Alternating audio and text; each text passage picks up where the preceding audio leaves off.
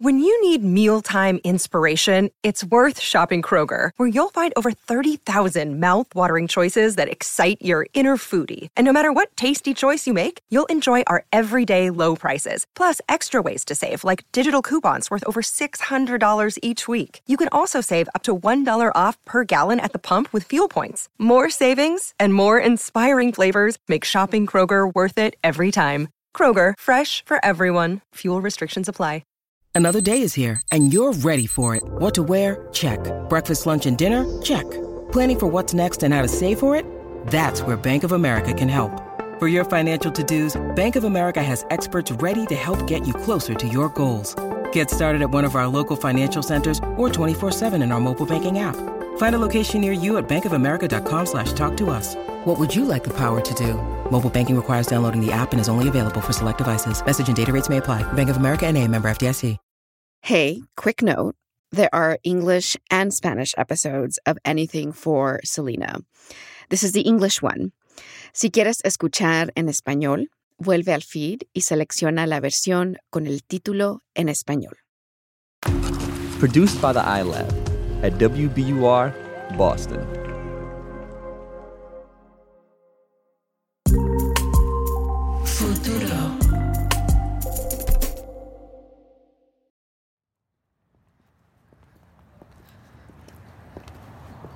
Seven oh nine. So the oh. house is right by the, the family house. Let's go back and look at it. It's a rainy day, and producer Kristen Torres and I are walking around Molina, the Corpus Christi neighborhood where Selena grew up. Her dad described it yesterday as a barrio, remember? Yeah. Selena lived here until her death. She and her husband, Chris Perez, owned a home next door to her parents and a few steps from her brother AB. Chris writes about their early life as newlyweds here in his book. Both of them in their early 20s, in their red brick home with a one car garage. Honestly, this feels like a neighborhood, like a neighborhood in El Paso, you know? Mm-hmm. Just like working class or like middle class folks. This looks like my grandma's neighborhood with all the chain link fences around the houses and the the wild dogs running around. Not wild, but like loose Stray, dogs. yeah, loose dogs. Well, they're not even strays. They're just like neighborhood dogs. dogs. neighborhood patrol The dogs. neighborhood patrol dogs, yeah. My grandma has like by her house. There's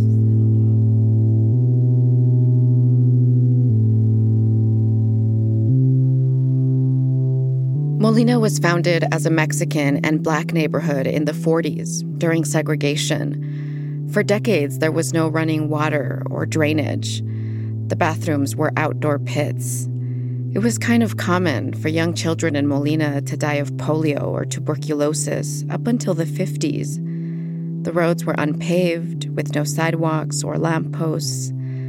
The neighborhood largely stayed like this until the 70s, a few years before Selena and her family moved in. There are sturdy, two story brick homes now, like the one where Selena grew up, but it's still a modest neighborhood. Yeah, I mean, a lot of the signs and houses, like a lot of houses, have the little. Fernandez family, you know, those like Catholic yeah, plaques. Selena toured around the country and in Latin America, singing to adoring crowds of tens of thousands of people. She won a Grammy. She'd been on a movie set with Marlon Brando. And then she'd come home here, to Molina, where she decorated her home with Art Deco furniture, green leather couches, black lacquer accessories, a massive fish tank. She'd play with her five dogs, two of which were massive bull mastiffs, and one a dainty Pomeranian. Or her and Chris's pet python. She'd cook simple meals and mow her own lawn, but only after a long rest. Chris also talks in the book about how, like, after, like, you know, a tour or like a series of like, you know, killer like interview circuits, Selena would just like go into their bedroom and like pass out and sleep for days. And he talks about like she didn't even want you to like bring her food and stuff. She just wanted to like sleep. And so like For days at a time. For days at a time. I picture Selena being the most at ease here. And I remember that when people would ask her where she wanted to be in the future, she'd simply say that she just wanted to live life. I just hope still to be alive, hopefully singing still, and maybe later on, 10 years down the road, I hope to have a family by then. But Selena, by all accounts, enjoyed Molina until the end. She'd befriend neighborhood kids, take them on go kart rides, walk barefoot outside. And she just, she would just like laugh and and just like have so much joy of like the feeling of the sunshine and the warmth of the sidewalk on her feet.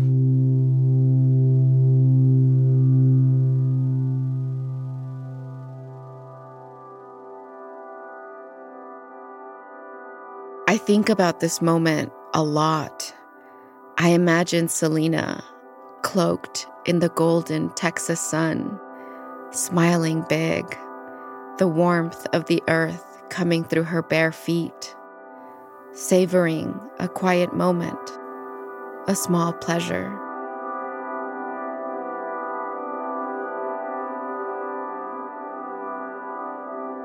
After more than a year of this quest to make sense of Selena's legacy, I'm here at the last chapter, trying to make sense of it all, trying to land.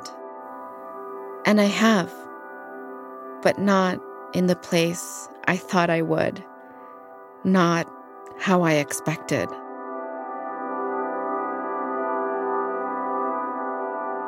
I'm Maria Garcia, and this is Anything for Selena, a podcast about belonging.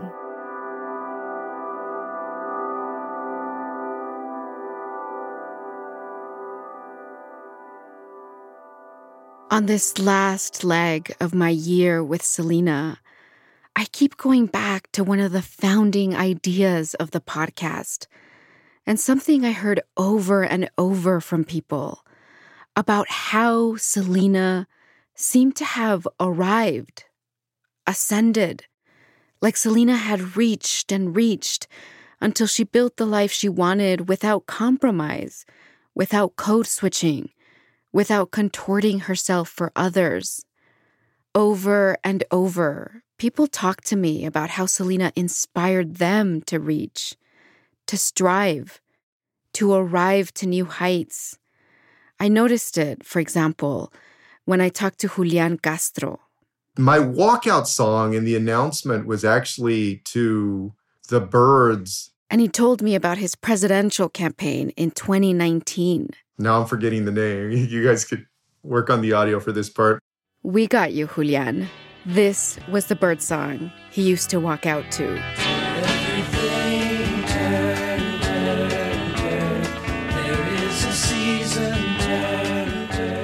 His song at the end of his rallies was Selena's Baila Esta Cumbia.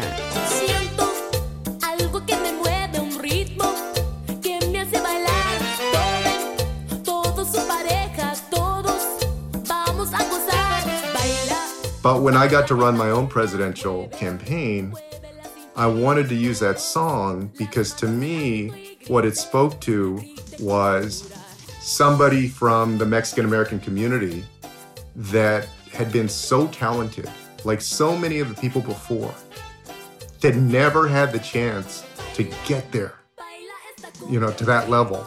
After the first few rallies, much of the feedback was the same people were the most moved by the Selena song at the end. They saw and they heard Baila esta cumbia at the end of my speech. That was the moment that they commented on. It wasn't about my speech, although I, I, wanted to think that it was a decent speech. It was that they said that they were moved. Uh, and some said that they even had relatives that cried when they heard that. And I think that that spoke to you know, again, this untapped potential that the community has always had.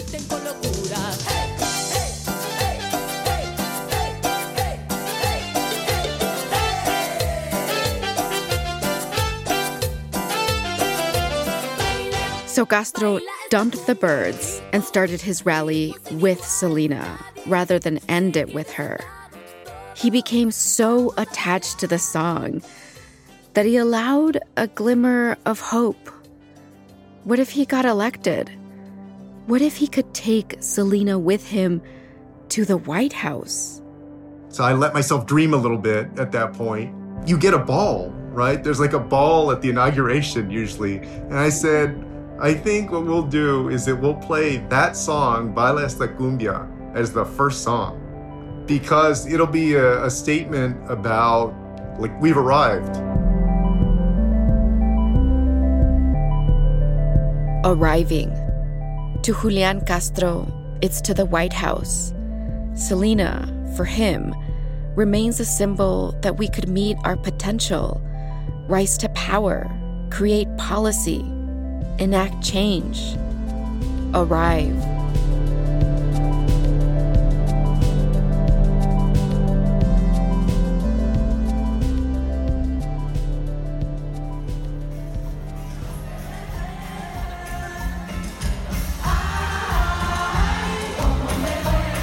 Now I want to take you to Central Park, summer 2019. The last time I was there, pre pandemic, the last time I was in a big crowd. It'd been raining on and off all day, pouring, actually. One of those abundant summer downpours, the type with warm, heavy droplets. No creosote bush here but the smell of hot pavement wafted from the perimeter of the park.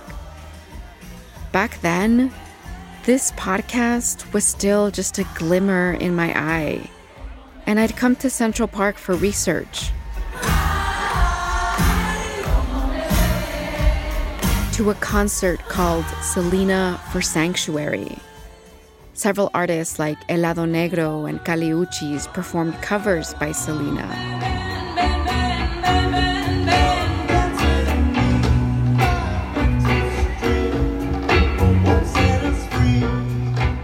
flanked mostly by hip young people, tweens and teenagers, some people in their 20s, fewer in their 30s and 40s. The rain for a bit looked like it could derail the concert. It'd been forecasted, but not this intensely.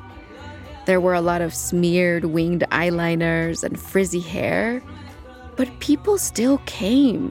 Seeing that crowd of kids, you know, like those teenagers that came through. I'm like, this is activism. You know, your presence here is a form of activism. Like, this concert is a protest surprise. the concert was put on by music manager and activist Doris Munoz. She created Selena for Sanctuary to talk about immigrant rights and the abolition of ICE. She'd grown up with ice on her mind all her life, panic flowing through her body every time she'd wake up and couldn't hear her family right away, fearing that ICE could have come for her undocumented family, but spared her, the only US citizen, while she slept. And so I remember every prayer, every morning, um, there's always this line in the prayer that said, um, just praying for protection and and to keep us out of the eyes and ears of the police and the authorities. Like literally every single morning. For so long, Doris lived her life this way, literally praying for invisibility. But then it happened. Her brother was deported. Doris feared her parents would be next. And praying was no longer enough. She wanted to fight, to mobilize. So she turned to Selena, to Selena's image. Because who better to unite Latinos around a cause? I wonder what she would think about what we're doing to, you know, essentially utilize her likeness to leverage the needs of our community. But I think, I mean, I would hope that she would be proud of, of how our community is coming together to, to fight for our, our own.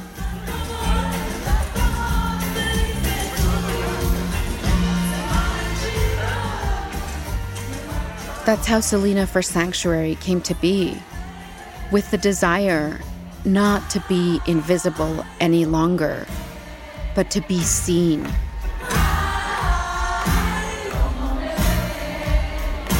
Maybe this is what it means to arrive to go from hiding to being out in the open, to walk the world as yourself without obscuring the things that make you you.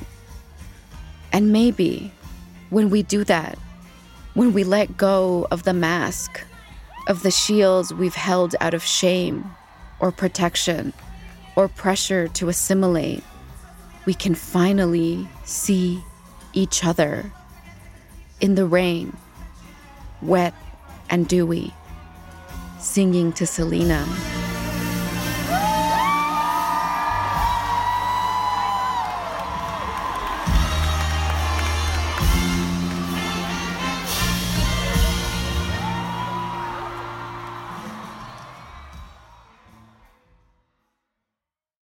I started working on the ranch when I was the age of 15.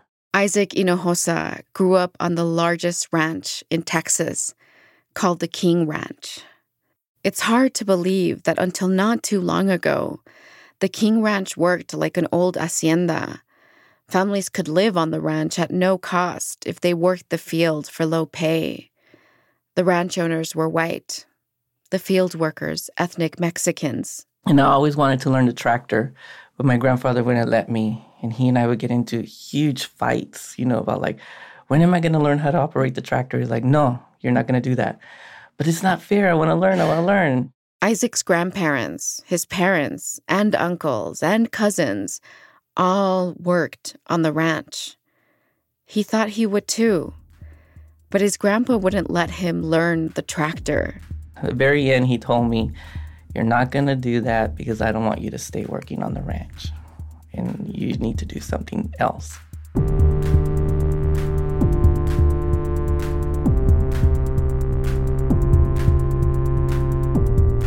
Yet no one in his family had graduated from high school before him.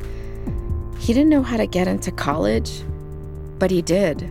First generation there. Took me, what, eight years to get my BA because I had no idea what I was doing. He figured it out through a lot of trial and error, earning two master's degrees and a PhD. He's an English professor at Texas Tech's Corpus Christi campus now. And a few years ago, he started noticing academics using Selena's story and image a lot. There were Selena days at conferences. A bunch of first generation or Latinx professors would wear their Selena t shirts in solidarity. Colleges use Selena's image as a way to make first generation students feel at ease, like they belonged. Isaac started looking back at his own life at all the times he wanted to give up. Because I remember any time, you know, when, you know, we had something hard to do, what do we go and listen to? We go and listen to Selena. And for some reason, after we listened to a couple songs from Selena, we felt like, yeah, we can do this. you know, yeah. we're moving forward. I totally relate. Yeah. Yeah. It's like this grounding. Yeah. Yeah. Yeah. Kind of recenters you, right? where everything else pulls you into different directions. Play a little Selena, you're kind of recentered. You remember who you are, you remember your integrity, and you move forward.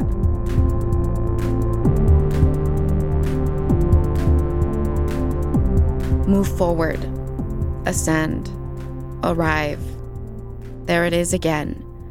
For Isaac, arriving means access to the institutions that shut us out before and bringing our history with us, bringing her with us. That really hit me. I got emotional talking to Isaac about it. It just feels like like we're bringing her with us. And there's this like ethos I think in like when I think of Mexican American or Latino upward mobility or like people of color in this country, and to me, it's always been like the point of of get of going somewhere, of going up, is to bring people with you. Yeah. you know, is to like lift others with you. Yeah. And I think like about how her image and like her legacy did that for me growing up. And now it just feels like embarking on these journeys of exploration about her. Now it feels like it's full circle and mm-hmm. and then I'm able to bring her with me Yeah. and you're able to bring her into your work. It just feels really, really special.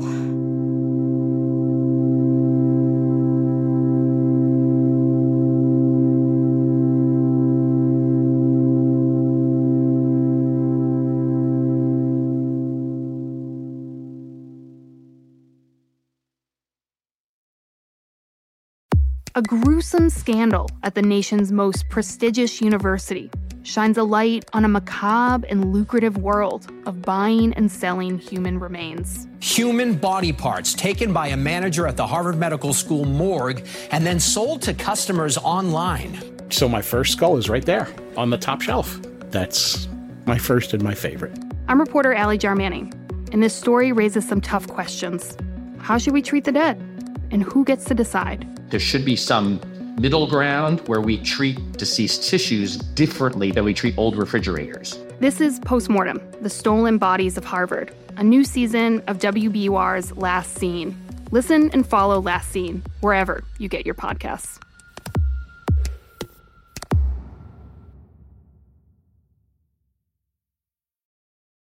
Every episode of this podcast so far has essentially been me trying to prove how Selena changed the world.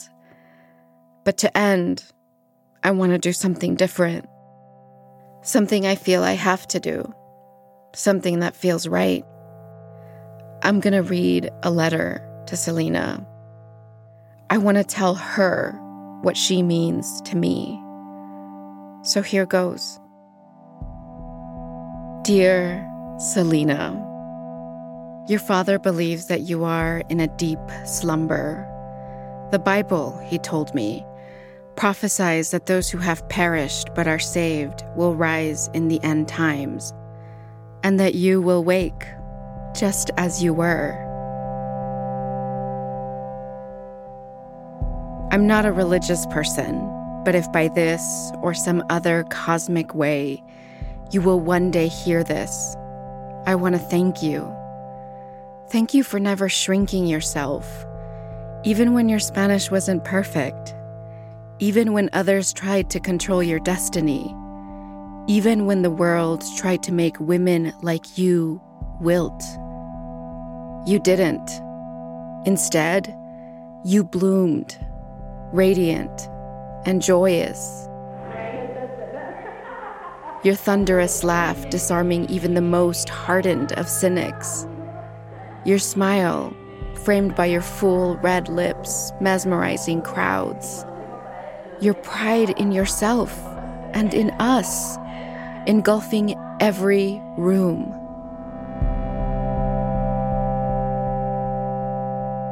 Thank you for never hiding.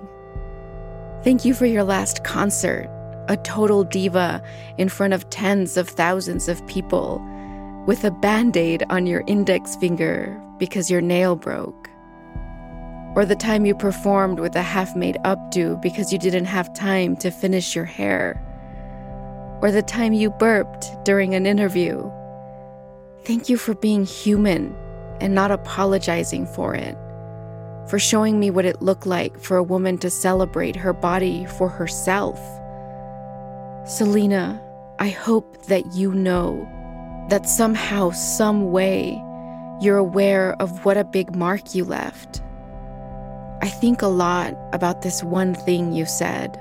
When you're gone, how do you want to be remembered? As uh, not only as an entertainer, but as a person who who cared a lot, um, and I gave the best that I could, and I tried to be the best role model that I that I possibly could, and, and the best person that I could. I tried to help out.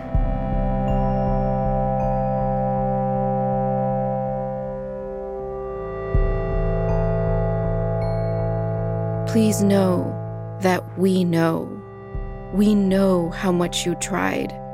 how much of yourself you gave, that you cared. And please know you changed lives because of it.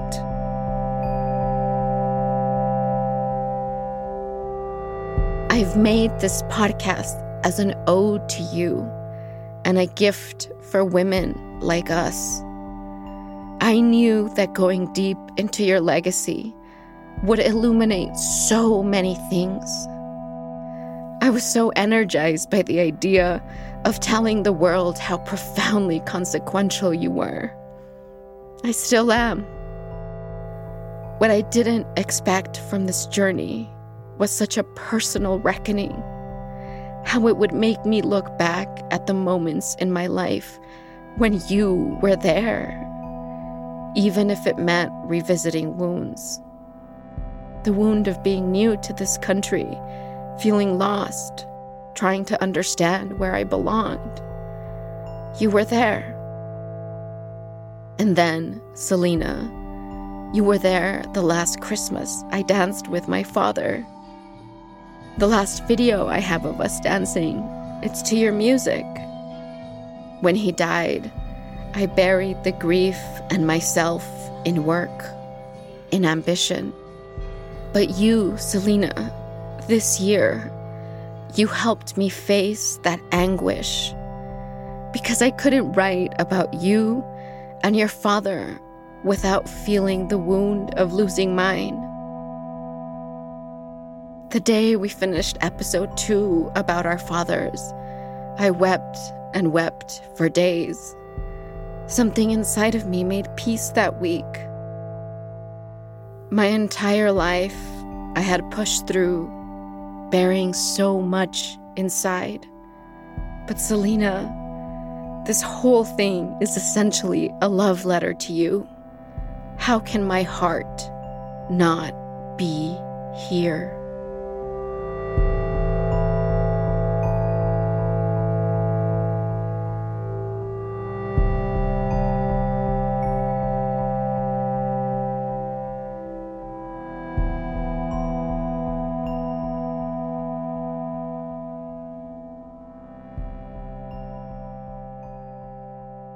In the summer of 2020, I decided, rather hastily, to put all my stuff in Boston in storage and take a four day train ride back to El Paso. I told my boss that I thought I'd write better here, and I did. But if I'm honest with myself, I came back to the desert because I was in crisis. At the end of a relationship that had eroded my spirit for years smiling on Zoom calls, but carrying a deep despair inside. I held on to this web of unresolved grief and trauma that I had so neatly put aside. I used to amaze even myself at how high functioning I could be despite my concealed turmoil. Until I hit a wall.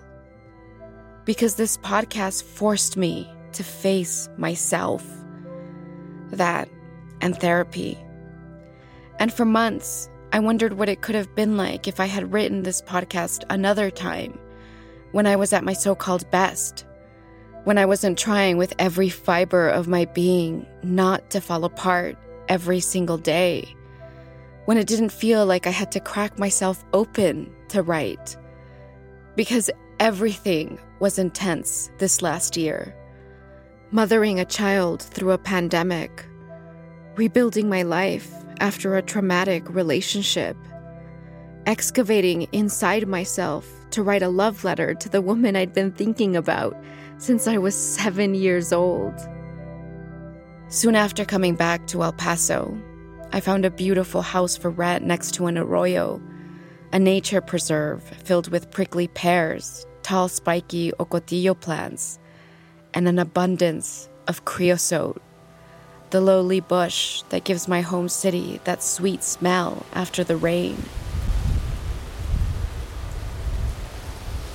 I had an unencumbered view of the two mountain ranges that nestle El Paso and Ciudad Juarez.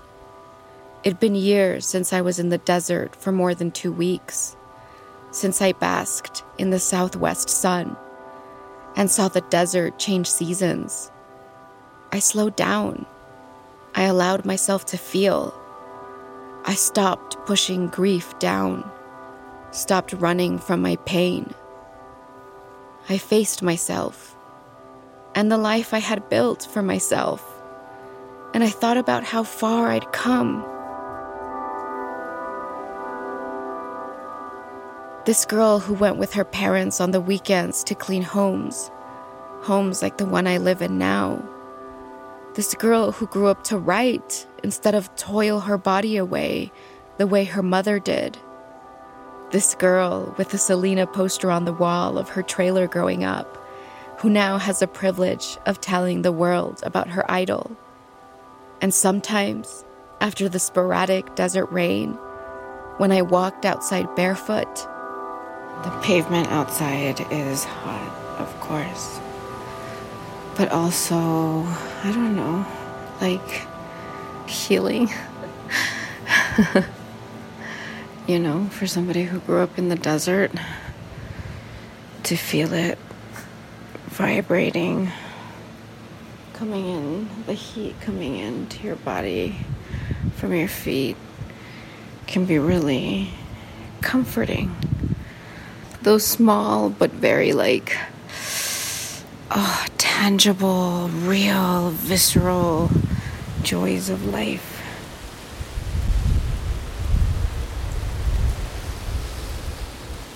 All I could feel was thankful. A deep gratefulness that I had made it back to the place that made me, to heal. And I realized that maybe writing this podcast during the hardest year of my life wasn't an obstacle. Maybe it was the biggest gift. Maybe the universe knew I'd really need Selena this year. And in these moments, I could see her more clearly. When I could do something so ordinary, like walk around barefoot, and imagine how Selena felt doing it. I think about her again, smiling in the golden Texas light as I am bathed in it now. And that's the thing, right? That's what made Selena her. Is that she could tour, she could ascend, she could cross the barriers that we were striving to cross. And yet, she loved the hot pavement. On her feet, she came home.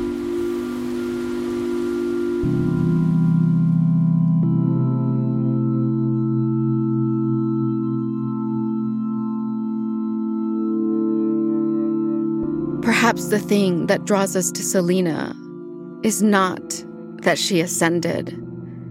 No, Maybe the thing that really draws us is that she arrived to new heights with her feet grounded, that she was here with us, among us, feeling the earth, that she could tour the world and then come back to herself.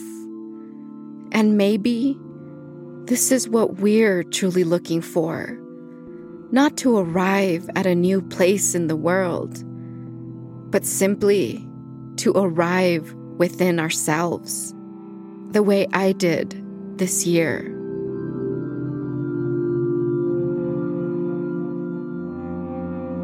I came back to myself, to the creosote bush that I have smelled since birth. Except now, the border doesn't feel like a gash like a dividing line inside of me. Now, this desert valley and its mother mountains hold me, restore me, make me stronger and softer, knowing more than ever who I am. Because of you, Selena, and for you, anything for Selena.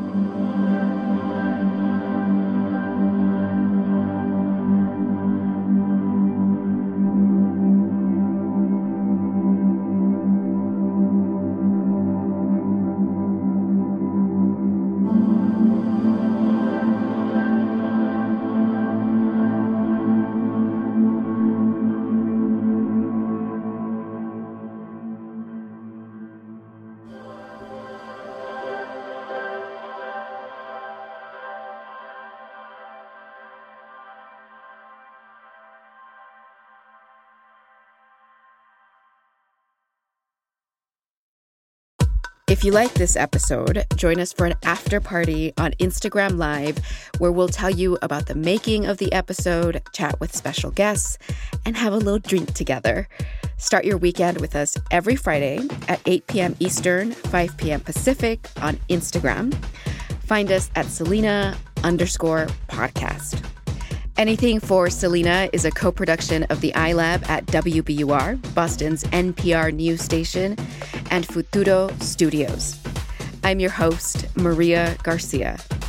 Our producers are Kristen Torres, Antonia Cereijido, and Juan Diego Ramirez, with additional production assistance from Frank Hernandez, Sandra Riaño, and Maria Alexa Kavanaugh. Mixing and sound design by Paul Vaitkus. Our editor is Marlon Bishop. Ben Brock Johnson is the executive producer of the iLab and contributed production management and editing. Ileana Galvez created the artwork for this series. Original music for this episode was composed by Paul Vaitkus. Find out more about anything for Selena on Twitter and Instagram at Selena underscore podcast and at wbur.org slash anything for Selena.